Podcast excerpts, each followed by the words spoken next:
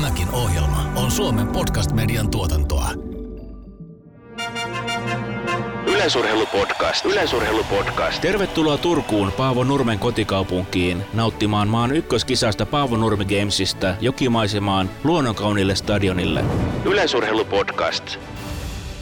Mia Silman moniottelija 25 vuotta ja hallitseva universiadimestari Napolissa 2019. Pitää paikkaansa. Universiadit eivät ole niin tuttu koko kansalle, mutta nehän on melkein kuin olympialaiset. No ei ehkä ihan olympialaiset, mutta silleen vähän olympialaisten tuntuu, että siellä on kuitenkin kisakylää tai tällaista ja kaikki kisoihin osallistujat majoittuu samassa paikassa, niin kyllä siinä niin kuin erittäin hyvin on jäljitelty niitä olympialaisia. Että Suomessa ei välttämättä ehkä ihan samalla lailla arvosteta universiaadeja kuin sitten taas muualla maailmassa. Suomen lippu nousi siellä salkkoon. Miltä se tuntui klassinen urheilukysymys? No pakko sanoa, että kun se oli niin myöhä ilta ja ne kisat oli venähtänyt siinä kohtaa ehkä joku tunnilla, niin oli jotenkin niin väsynyt siitä ja sit siellä ei ollut ketään enää kentällä, kun mennyt. Niin olihan se silleen, että ihan hauskaa, että jee, hyvä minä, hyvä meidän joukkue, mutta niin kuin se, että se, jos siellä olisi ollut vähän niin kuin muita urheilijoita ja siihen ei olisi niin kiireellä väännetty sitä palkintojen jakoon, niin ehkä se olisi tuonut oman lisämaustensa vielä siihen. Kuuntelet yleisurheilupodcastia studiossa Tampereen Pyrinen toimiston studiolla Jona Haarala ja Veera Salberi. Yleisurheilupodcast. Yleisurheilupodcast. Ensimmäistä kertaa puhutaan asioista niiden oikeilla nimillä, tunteita ja tunnelmia yleisurheilutulosten ja tekijöiden takaa. Yleisurheilupodcast. Yleisurheilupodcast. Olen Lotta Kemppinen ja minäkin kuuntelen yleisurheilupodcastia. Moi Miia, tosi kiva päästä tänään juttelemaan sun kanssa. Mitä kuuluu tänne Tampereelle seitsemänottelun paratiisiin? Kiitos kutsusta, ihan kiva tulla teille, teidän kanssa höpöttelemään ja oikein hyvää kuuluu, että tänä aamua aloitettu happovedoilla ja tehtiin tuo Kyötikkälän kentällä tyttöjen kanssa vähän kuolemaa, mutta siitä ei ole selviydytty ja tässä sitä istutaan. Että... Happovedot ja tehdään kuolemaa. Oh, joo, kyllä. Sanotaanko, että oli vähän berberi tulessa niiden vetojen jälkeen, mutta siitä on taas selvitty. Moniottelijalla on aika ronski toi huumori. No sanotaanko, että kyllä tämä vähän tämä meidän laji huumoria vaatiikin, että ei saa olla liian tosikko, koska ei, mä veikkaan, että tästä lajista ei muuten silloin kyllä oikein selviäisi. Teillä on aika kova porukka täällä Tampereella. Sä reenaat nykyään Liimataisen Matin johdolla mm. Maria Huntingtonin ja Saaga Vannisen kanssa muun muassa. Millaisia teidän treenit on? Öö, no me, me reenataan pääsääntöisesti Marian kanssa aika lailla melkein kaikki reenit yhdessä, että, että tietysti Saakalla on koulua ja muuta, niin reenataan sille eri aikoihin, mutta tota, pyritään menemään samalla rytmityksellä, jotta me saataisiin toisistamme se niin kuin hyöty jokaiseen reeniin, että, että mä pitkään reenasin yksin, aina välillä oli jotain vierailevia tähtiä ja sai sitten niin kuin toisenkin treenikaverin kanssa reenailla, mutta silleen, että kuitenkin suurin osa ajasta treenasi yksin, niin osaa kyllä tosi paljon arvostaa sitä, että saa jokaisen reenin jakaa niin kuin toisen kanssa ja vielä kun on niin kuin kilpasisko ja paras kaveri, niin silleen tilanne on aika optimaalinen tällä hetkellä. Sä opiskelet kätilöksi. Mm. Miten se valikoitu sun ammatiksi? No mä kouluttauduin urheiluhierojaksi ennen niin kuin kätilöksi hakemista ja mä teinkin niitä töitä kolmisen vuotta ja silloin mulla oli vähän silleen vaakalaudalla, että hmm, et kumpi, että fyssari vai kätilö ja sitten kun teki niitä hierojen töitä ja se kuitenkin jonkin verran jäljittelee jo sitä fysioterapeutin ammatti, niin mä vaan totesin, että tämä työ on auttamatta mulle liian tylsää. Että mä tarvin sellaista actionia ja tilanteet muuttuu ja tietää, että joka päivä ei tosiaan ole samanlainen, niin sitten vaan vaakakupissa se kätilö alkoi painaa sen verran, että mä olin vaan, että okei, että tonne mä haen ja en ole kyllä katunut ollenkaan tällä hetkellä sitä valintaa. Milloin se tulee sitten lapsen päästä, niin kuin itse ennen autosta sanoit? no tota, se on hyvä kysymys, että tällä hetkellä mulla on opinnot tauolla just tämän Tokio-vuoden vuoksi, että syksyllä olisi tarkoitus sitten taas tehdä yksi tai kaksi harkkaa, mutta tota, urheilun vuoksi vähän tämä valmistuminen sitten venyy, että ihan tarkkaa ajankohtaa en kyllä osaa teille sanoa. Kätilön ammatti, se on todella upea ammatti. Siinä on pääosin todella hienoja hetkiä, mutta mm. sitten siinä on vastapainona todella dramaattisia ja ikäviä tapahtumia. Kyllä, että se on valitettavasti, elämään kuuluu niitä hyviä ja huonoja hetkiä, että, että tota, myös kuolema kuuluu meidän elämää, mutta onneksi kuitenkin Suomessa on tosi turvallista synnyttää ja pääsääntöisesti sekä perhe ja niin kuin muu, että kaikki menee hyvin, niin siihen voidaan kyllä luottaa. Mä oon ajatellut, että se on kummallinen ajatus näin siistiä sisätyötä pääosin niin kuin koneella istuvana. Että minä lähden aamulla töihin ja sitten istun toimistolla vastaille maileihin, käyn ehkä tapaamisissa. Ja sitten toisen työpäivä on sitä, että ihmisiä syntyy maailmaan. No se on vähän kyllä, että riippuu mihinkä ihminen itse haluaa suuntautua. Että toisille se on vähän kutsumuksenakin, että, että on sitten hoitotyöhön. Et toki silloin kun mä ekan kerran joskus lukiossa väläytin, että hei, että pitäisikö hakea sairaanhoitajaksi, niin mä muistan, mun äiti taisi silloin heittää, että et sä voi mihinkään sairaanhoitajaksi hakea, että sulla ei ole tarpeeksi empatiakykyä. Sitten mä olin vaan, all right, no mä kätilöksi. Sehän on paljon helpompi. Hei, kuin käytännönläheisiä noi kätilön opinnot on? Onko sä ollut jo monissa synnytyksissä? Miten kätilöksi tullaan? En ole ollut vielä ainoassakaan synnytyksessä, että, että loppuvaiheessa opintoja, niin tota, ihan synnärille mennään sitten harjoittelemaan, että siellä on ihan valmis kätilö, joka on sun ohjaa, ohjaaja siellä ja auttaa sua sit niissä, mutta tota, meillä on paljon opintojen aikana tällaisia simulaatioita, jotka vähän jäljittelee sitä synnytyskokemusta sitten, että toki on sellainen niin kuin nukke, että sieltä sitten niin periaatteessa nuken sisältä työnnetään vauvaa ja harjoitellaan otteita ja vaikka erikoistilanteita, että, että vauvalla ei olekaan kaikki hyvin ja monitoreista seurataan kaikkea niin kuin käyriä ja muita, että, että tota, sanotaan, että meidän koulu on kyllä siinä mielessä tosi hyvä, että meillä on ihan älyttömän hyvät nämä niin kuin koulutustilat siellä, että siinä ihan on niin kuin tyksin vieressä on se medisiina, missä pystyy sit simuloimaan näitä, niin sieltä on saanut kyllä kuitenkin ihan hyvät pohjat jo sitten sille tulevalle. Eikö kätilö on ammatti on vähän niin kuin valmentajan ammatti pienoiskoossa. Et ennen vanhaa, kun synnyttiin, niin silloin nainen meni sinne ja mies sai olla kotona ja odottaa ja se, niin se homma hoidettiin. Mutta nykyään se on aika vuorovaikutteista tämä kätilön ja synnyttäjän roolit?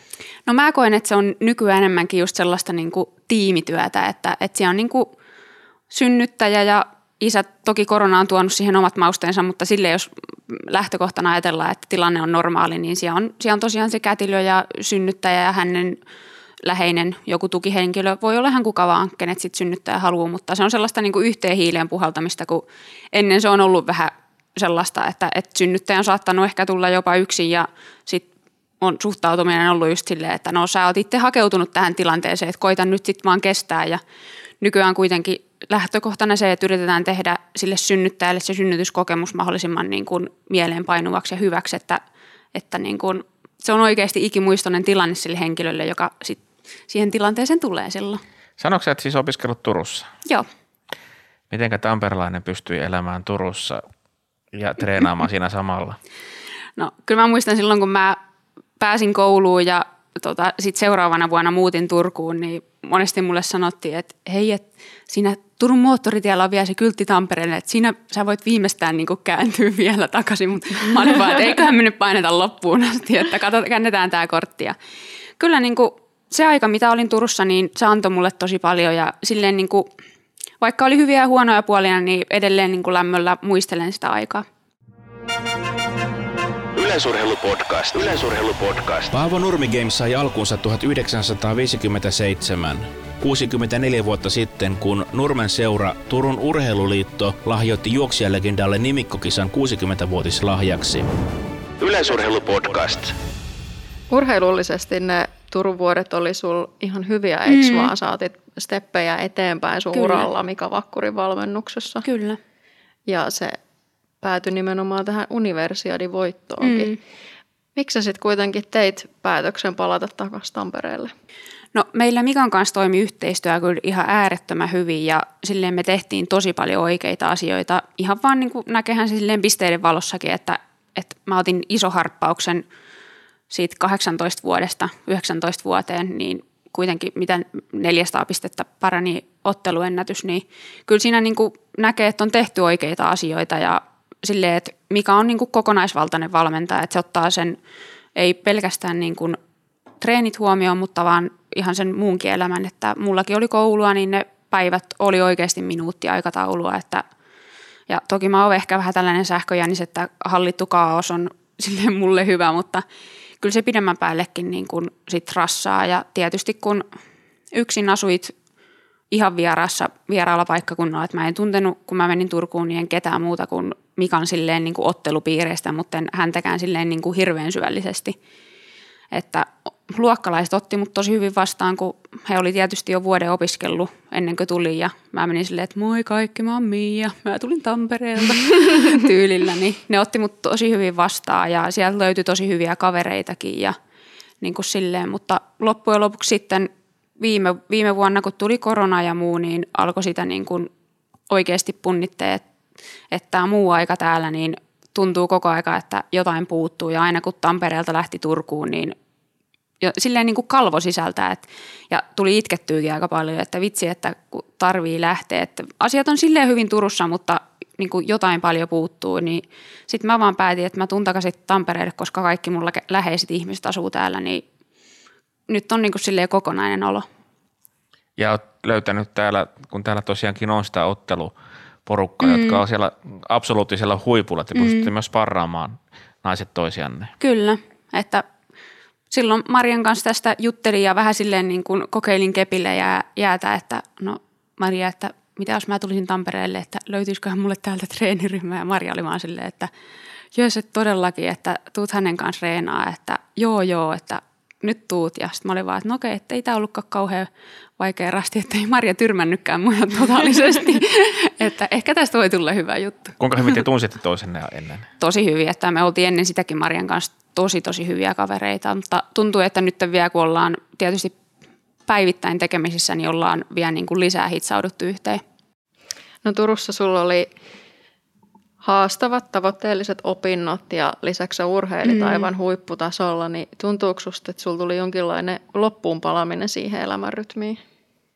No varmaan sitten niin kuin sille 19-20 siinä vuoden vaihteessa, niin mulla tuli sellainen pieni uupuminen, että mulla oli siinä syksyllä operoitu käsi ja sitten mä olin 10 viikkoa sairaalaharkassa ja silleen – kysyikin välillä, että, että saisiko jotain helpotusta, että vaikka niin kuin harkka-aikaa voisi pidentää, että ei tarvi olla joka päivästä kahdeksaa tuntia ja niin kuin muuta. Ja se on vaan niin kuin tosi tiukkaa, että mitään lievityksiä ei tullut siihen suhteen ja mä nyt sitten perussuomalaisena puri hammasta ja mä olin vaan, että ei tähän ole ennenkään kuoltu ja painoin vaan menee. Ja sitten kun se harkka loppui ja oli silleen niin kuin käden saanut kuntoutettua ja sitten tuli yksityiselämässäkin paljon sellaisia niin kuin isoja juttuja, niin sitten siinä tuli kyllä sellainen pieni breaking point. Ja oli, Mikakin on sanonut, että hän oli siinä kohtaa kyllä tosi huolissaan niin kuin musta. Ja se, sitten mulla oli tietysti se, että reeneistä ei voi niin kuin silleen pihistellä, että, että reenejä ei voi keventää, koska se tarkoittaa sitä, että kun mä alan reenejä keventää, niin mun tavoitteet jää saavuttamatta sitten niin kuin kesältä, niin se on kuitenkin mulle sellainen juttu ollut, että, että mieluummin sitten muusta elämästä koittaa keventää paitsi treeneistä. Niin ja nyt jälkikäteen kaduttaako tämä reissu vieraaseen paikkakuntaan vai kasvattiko se? Ei missään nimessä kaduta, että, että tota, se on kasvattanut mua ihan äärettömän paljon ja se, että me tehtiin Mikan kanssa niin hyvää työtä, että mä koen, että mä en olisi sama ihminen, jos mulla olisi jäänyt tämä Turun keikka kokematta. Miten se muutti sua sitten paremmaksi ihmiseksi, jos jotain kultareunusta etsii? No tuli paljon itsenäistyä ja tietysti kun itse asui, niin oppi silleen myöskin lukeen itteensä ja muuta. Että, ja just se, että me tehtiin Mikan kanssa niin hyvää työtä, että silleen niin kuin tosi hyvät muistot ja fiilikset ja edelleen Mikan kanssa niin kuin soitellaan paljon ja muuta, niin en missään nimessä kyllä vaihtaisi poiskaan sitä. No kuinka iso merkitys sillä on urheilijana, että se muu elämä sen harjoittelun ulkopuolella on sellaista mieluista ja että sä saat siitä iloa. Vaikuttaako se siihen suoritukseen? Siis ehdottomasti vaikuttaa, että kyllä mä sanon, että jotta sä pääset siihen huippu, huippusuoritukseen, niin sulla pitää olla myös muu elämä balanssissa ja sun pitää niin siihen urheilun ohelle löytää jotain sellaista, mikä palauttaa niin tiedätkö, sun mieltä, että sä saat ajatukset myöskin johonkin muualle, että, että tota, mulla oli tosi paljon silloin kaikkea ja no tällä hetkellä mulla on pelkkä urheilu, että mä voin on, niin kuin onnekseni sanoa, että mä teen tätä ammatikseni, että nyt mulla niin kuin palautuminen on hyvää ja se, että mä voin vapaa-ajalla oikeasti niin kuin vaan palautua ja mennä just mettään koiran kanssa kävelylle tai aina välillä nähdä just jotain sukulaisia tai tällaista, että kyllä sille niin kuin ammattiurheilija ja huippurheilijan elämän kannalta niin tällä hetkellä on hommat tosi hyvin balanssissa. Nyt korona-aikana tämä urheileminen on entistäkin yksinäisempää, jos se joskus on yksinäistä. Mm. Miten sä sitten hoidat, miten sä oot hoitanut tämän korona-ajan harjoittelun? Vai oot pystynyt jotenkin luovimaan tässä kavereiden kanssa ja treenaamaan jotenkin pienryhmässä fiksusti? No siis me ollaan saatu toteutettua tosi fiksusti, että, että Pirkkahallille kun mennään, niin me varataan just kalenterista vuorot, että ketä tulee hallille ja tietää niin kuin senkin, että jos nyt sattuisi tulee vaikka jotain mahdollisia altistumisia, kop kop, meillä on mennyt niin hyvin nyt, että ei ole ollut mitään, mutta se, että jos tulisi niin tietää, että ketä on ollut vaikka hallilla samaan aikaan, että onko ollut kontaktista tai muuta, mutta me reenataan just mä, Maria, no tällä hetkellä on Julia Enervi ja Matti silleen samaan aikaan, että, että siinä on kuitenkin aika pieni ryhmä, missä me reenataan. Ja me ei olla, että vaikka näkee urheiluita hallilla, niin me ei kuitenkaan silleen niin kuin halailla tai nuoleskella toisiamme siellä, niin ei tule silleen mitään, ei ole mitään hätää. Pystyisikö yleisurheilua treenaamaan Teamsin tai Zoomin kautta? Um, no varmaan pystyisi, mutta voisi olla vähän mielenkiintoista.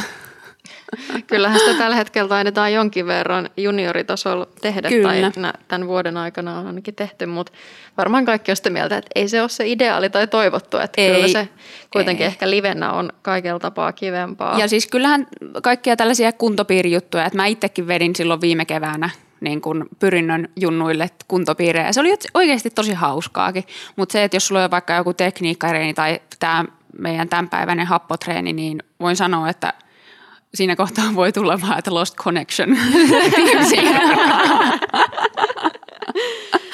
Eli onko tämä happotreeni sun suosikkiharjoitus? No mä veikkaan, että se on vähän kaikkien suosikkiharjoitus, mutta se, että nykyään suhtautuminen silleen, että hei, että tämä vie eteenpäin ja tämä tekee tosi hyvää, vaikka siinä tilanteessa kyllä ehkä tunnu, että tekee hyvää, mutta tietää, että se niin kuin on myös henkisen kasvun kannaltakin on hyvä tehdä sellaisia tosi tosi epämukavuusalueella olevia treenejä.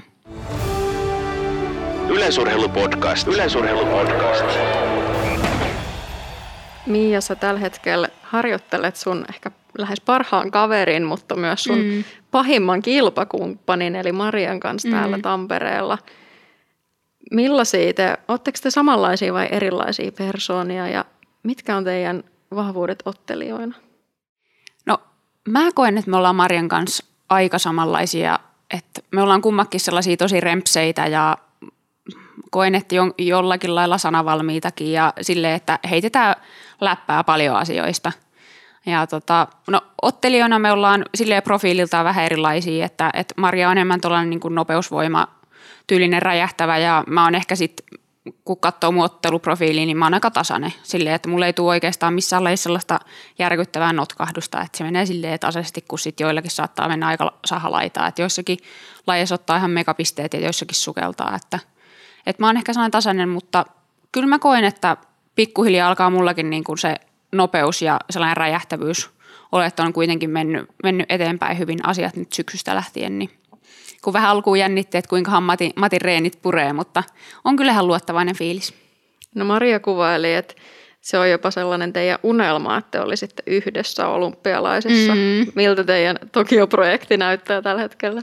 No kyllä mä koen, että meidän juna puksuttaa eteenpäin aika silleen vahvasti, että, että se on vaan siitä kiinni, että kunhan noita kisoja tulee, että me päästään kisailemaan, mutta olisi se niin, kuin niin mieletöntä, että me kummakin pääsee, että, että me ollaan paljon puhuttukin sitä, että entä jos vaan toinen, toinen lähtee niin kuin kisoihin, niin kyllä mä ainakin itse koen, että aika sellainen niin kuin tyhjä fiilis osaltaan, koska me ollaan niin paljon Marian kanssa kisoja kuljettu ja tiedätkö, tehty yhdessä ja muuta. Niin, ja esimerkiksi viime syksynä just kun oli Doha ja mä olisin sinne päässyt, toki mulla tuli siinä, että ei vaan niin kuin, ei paukut enää riittänyt, niin, mutta kyllä me silloin kesällä, kesällä paljon niin sanottiin, että, että Juman kautta, että me ollaan kummakin siellä koneessa, että jos vaan toinen pääsee, niin sitten ei lähdetä kummakkaan tyylille. Ja tällä hetkellä te taidatte olla maailman rankingissakin ihan perätysten. Joo. En muista edes kummin päin. Niin Mennään käsi kädessä siellä. Tasatahtiin ja, ja Maria totesi myös, että hän toivoisi kovasti, että molemmat rikkoisitte vanhan saturuotsalaisen mm. Suomen ennätyksen, että se on selkeästi teillä kyllä. tähtäimässä. Oo. Et kyllä se on kummallakin silleen silmät kiiluen katsotaan, että, että toi on se luku, mikä me kummakin ylitetään. Että se olisi tosi siistiä, että, että olisi silleen niin kuin top 1, top 2 niin pyrinnön ottelijat. Sun hyvälle ystävälle ja kilpakumppanille kävi huonosti siellä Dohassa. Mm. Kisa jäi kesken mm. pahoinvoinnin takia. Näetkö sinä kilpakaverina, treenikaverina nyt kaikki ei mene putkeen siinä ensimmäisen päivän aikana? Näin, että vaikka Maria sai hyvin taisteltua silloin aidat ja korkeuden, mutta just kuulla ja varsinkin kakkonen, niin huomasi, että, että nyt alkaa niin kuin energiatasot laskea, että, että joku on niin kuin vialla. Minkälaista se oli katsoa telkkarista kisaa ja seurata sitä ja nähdä, että nyt, nyt ei ole kaikki ihan, ihan kunnossa? No totta kai harmitti ihan älyttömästi ja mä laitoinkin heti silloin viestiä, että, että mikä niin kuin on. Ja sitten varsinkin kakkospäivänä, kun just lähetyksessä sanottiin, että Maria ei jatka, niin mä olin, yritin niin kuin soittaa. Ja no tietysti Marialle oli varmaan tullut miljoona yksi puhelua muutakin siinä, että siinä kohtaa oli puhelin kiinni, mutta niin kuin harmitti ihan älyttömästi. Ja totta kai silloin, kun aloitti katsoa niitä kisoja, niin kyllähän mä itkin kotona sitä, että kun olisi itsekin päässyt tonne kisoihin, mutta se vaan, että ei vaan turistiksi ei halua lähteä, kun tietää, että paukut ei ole enää ennätyksen siinä kohtaa. Te olette aika kovia urheilijoita, te asetatte itsellä aika kovia tavoitteita. Mm. Me ollaan itsemme pahimpia kilpailijoita. Pystyykö sitä purkamaan sitten millään tavalla niitä eh, kilpailupaineita ja tavoitteita, jos ei se tavoite toteudukaan? Miten siitä pääsee sitten eroon? Mm, no me jaetaan tosi paljon niin kuin keskenämme ajatuksia, mutta lisäksi nyt ollaan, niin kuin, no Maria on käynyt paljon nyt jo Röningin Tiinalla tuo urheilupsykologilla, että nyt kun mä tulin Tampereelle, niin mä oon kanssa alkanut käymään Tiinalla ja se on kyllä ihan niin kuin huipputyyppi, että, että se on kyllä paljon auttanut meitä kumpaakin. No sä oot harvoja suomalaisia, jotka on universiaadeissa voittanut. Mm. Millainen kokemus se kisareissu oli?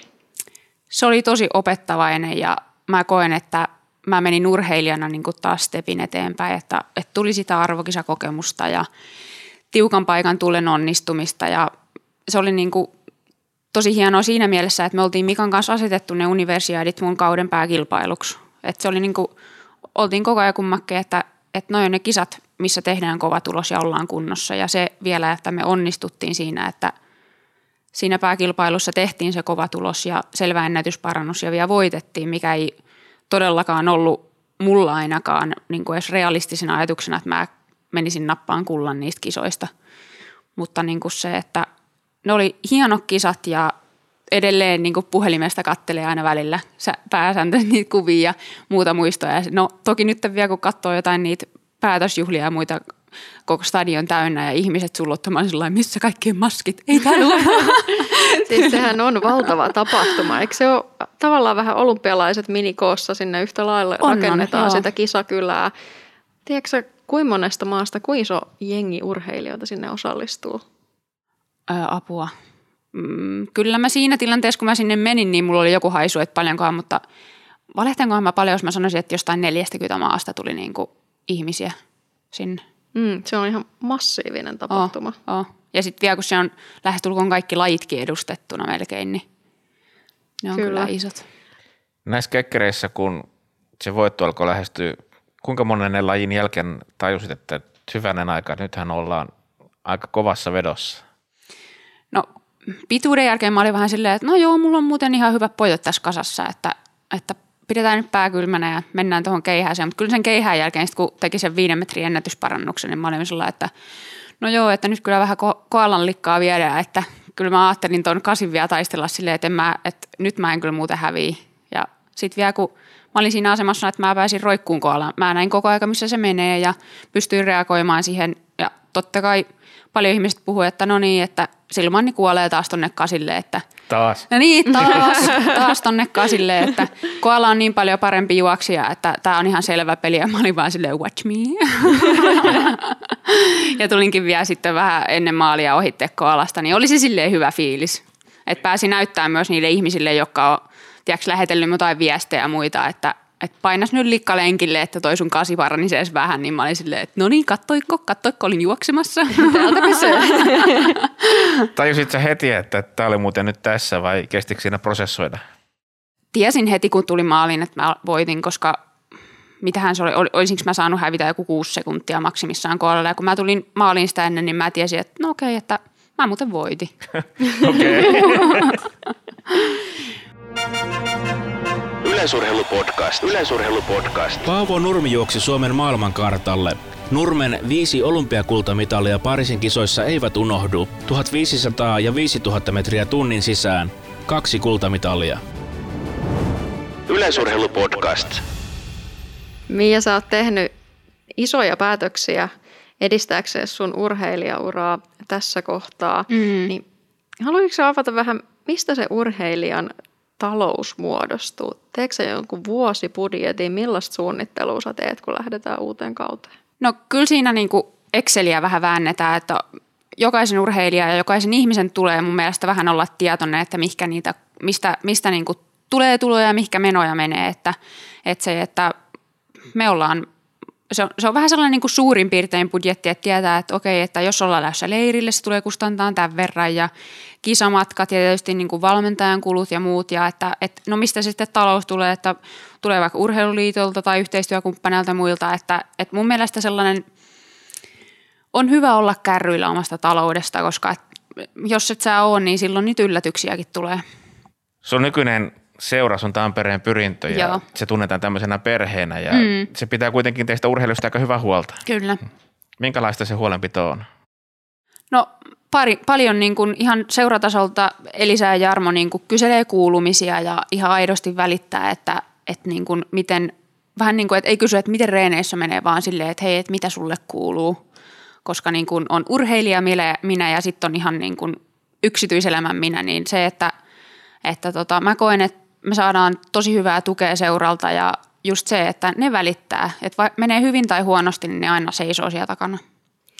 No Mia, sä oot välillä ollut otsikoissa ehkä vähän sulle kummallisistakin aiheista. Mm. Sä oot kätilöopiskelija, niin sulla ei ollut varmaan niin kummallista mainita, että nyt ei ollut niin paras päivä kuin oli kuukautiset. Mutta eikö Joo. siitä tullut pienoinen kohu? No mä en oikein ymmärrä, että miksi siitä tuli kohu, koska kuukautiset on aika normaali asia silleen, niin kuin, että mä en tiedä, tuleeko joillekin ihmisille yllätyksenä, että naisella on oikeasti kuukautiset. Mutta niin kuin, no ihan hyvä, että tuli, tuli tolleen, että, hei, että urheilijoillakin on muuten kuukautiset. Että.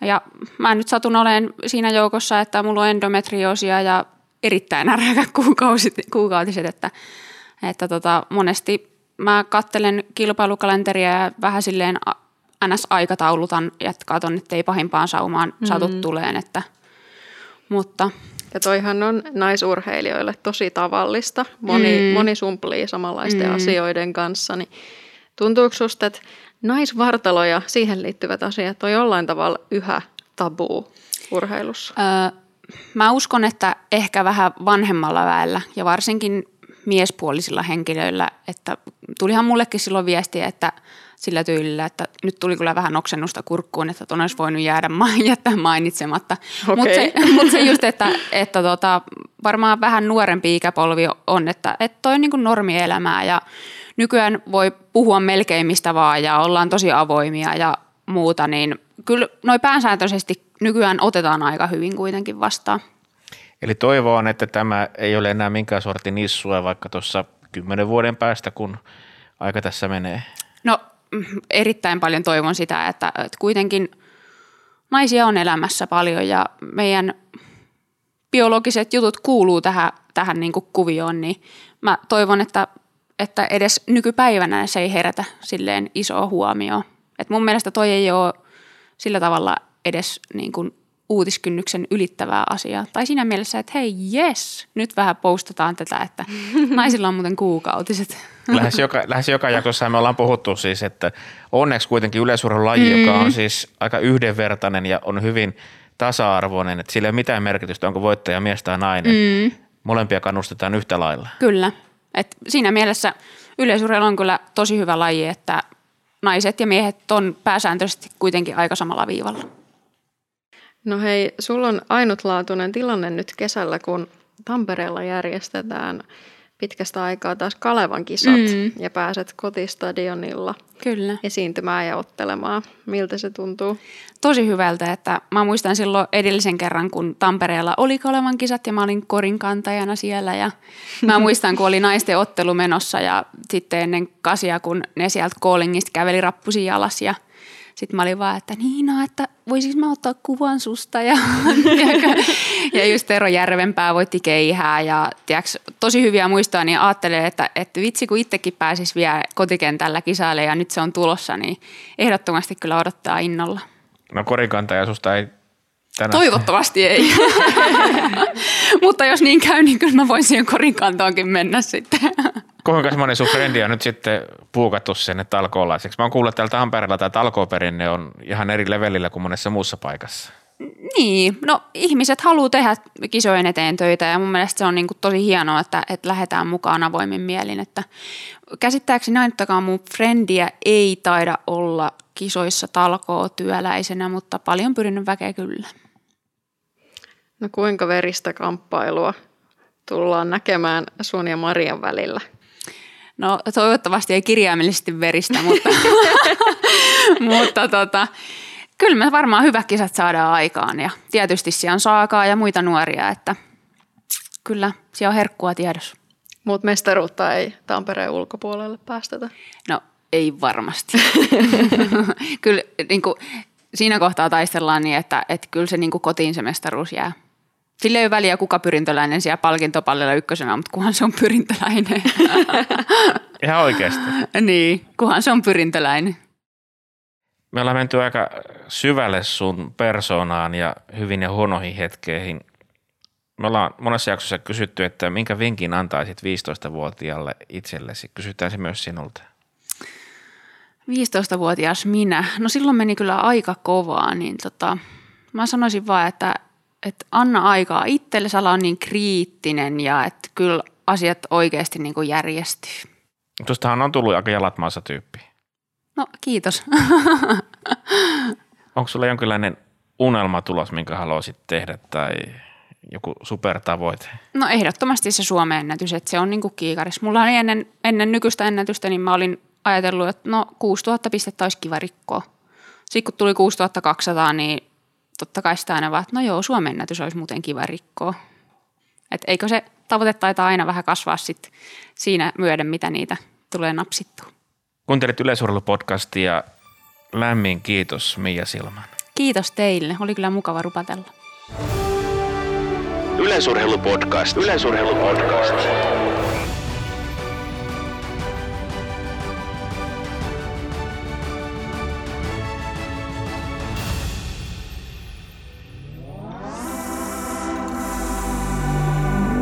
Ohjelman tuotti Suomen Podcast Media. Jos pidit tästä ohjelmasta, muista seurata podcastia Spotifyssa tai arvostele ohjelma Apple Podcastissa, niin muutkin löytävät ohjelman pariin.